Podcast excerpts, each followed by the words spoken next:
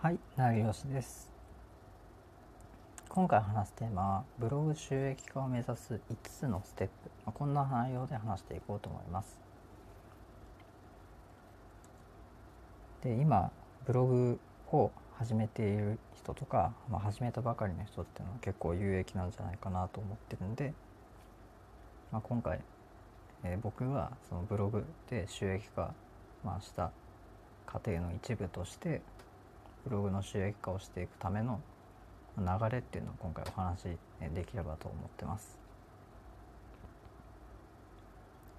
でまあブログの収益化で、稼ぐっていうことは大切ですけど、大変なのが、最初の、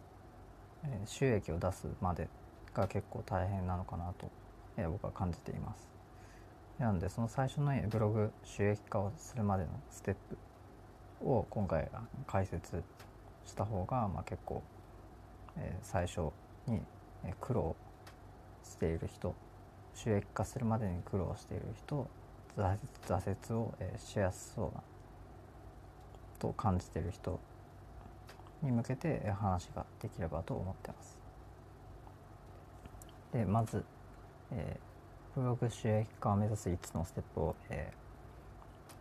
ー、まずお話しします。でまず1つ目ロングテールを狙って流入を増やす。で2つ目まず100記事を書くで3つ目 SNS でもブログを共有する。4つ目サイトの成長を評価する。で5つ目アクセスの多い記事を強化、まあ、この5つですね。で、まあ、これだけだと少し、まあ、つかみどころがないのかなと思うんで、まあ、もう少し深掘りして話していきます。でまず、え1つ目ロングテールを狙って流入を増やす。え、初心者が最初のまあ収益化を目指す上で確実なのが、まあ、ロングテール検索ボリュームが小さい、まあ、キーワードを攻めていくことですね。でサイト少ないサイト作成にそう慣れてない段階とかサイトは全く成長してない段階で、まあ、いわゆるビッグワードを狙っても、まあ、ライブに勝つのが難しいですね。でビッグワードはもうある程度アクセスがあってすでに稼いでる人がまあ狙うワードなのかなと思ってるんで最初はロングテールでまあコツコツとアクセスを増やすっていうことを挑戦してほしいです。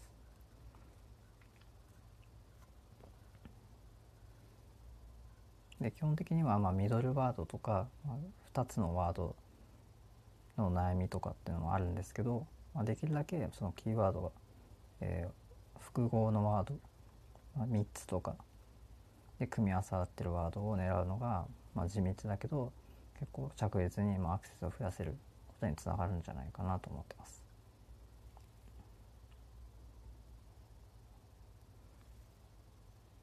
実際に何か悩みを持っていた人なら、まあ、こういった、まあ、そのキーワードっていうのは見つけられると思いますし是非そのロングテールでの集客に、えー、挑戦してみてください。で2つ目100記事を目指して書くで月まあ1万円とか、まあ、収益を目指す上でどれくらい記事を書けばいいのかっていうよく疑問がありますけどできればその100記事を目指して書いてほしいです。で実際にもっと少ない記事でよく収益化をしてる人っていうのもいるんですけど初心者の場合っていうのは経験値をやっぱり積むとかその読者の有益な記事を探すという意味で100記事を書いてある程度経験値を積んでほしいですね。で当然まあ1記事目とか10記事目あたりとその100記事目で書いてる内容ではその質が全く多分違ってくると思います。成吉も実際1記事目書いた時よりも、まあ、その10記事目を書いた段階でもだいぶ書き方がまあ変わったりしたんですね。どういった記事で検索で上位表示されるのかとかどういう文章が読者に有益なのかっていうことどういった書き方をすればその商品が売れるのかとかいったいうことを考えながら書けばそう書くほど、えー、どんどんスキルが上がっていくと思います。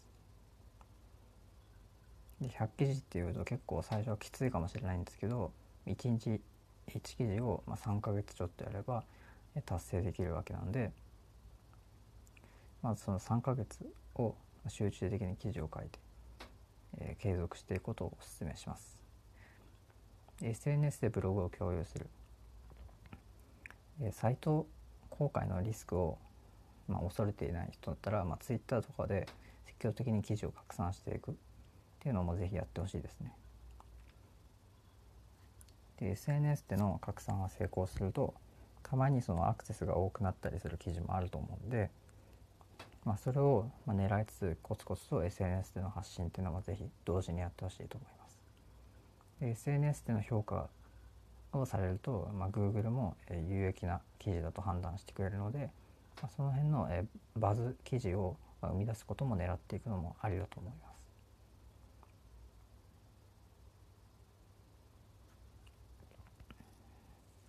でここまでのその、えー、SNS とブログの連携の話をしましたが、まあ、リスクを恐れて稼げないのではまあ元も子もないので、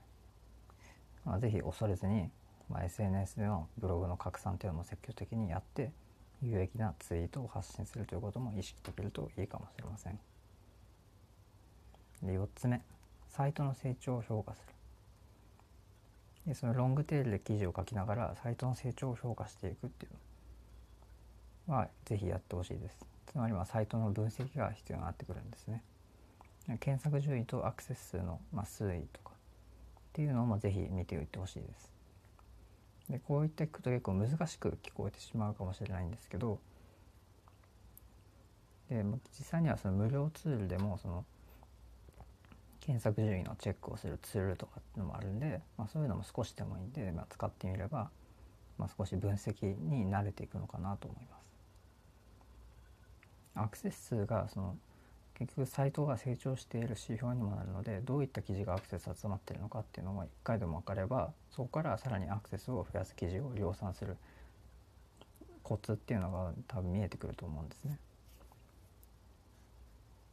まあそこで Google Analytics とかをぜひ有効活用するべきなんじゃないかなと思ってます。でそういったまあ記事の、えー、評価、まあ、ブログのドメインパワー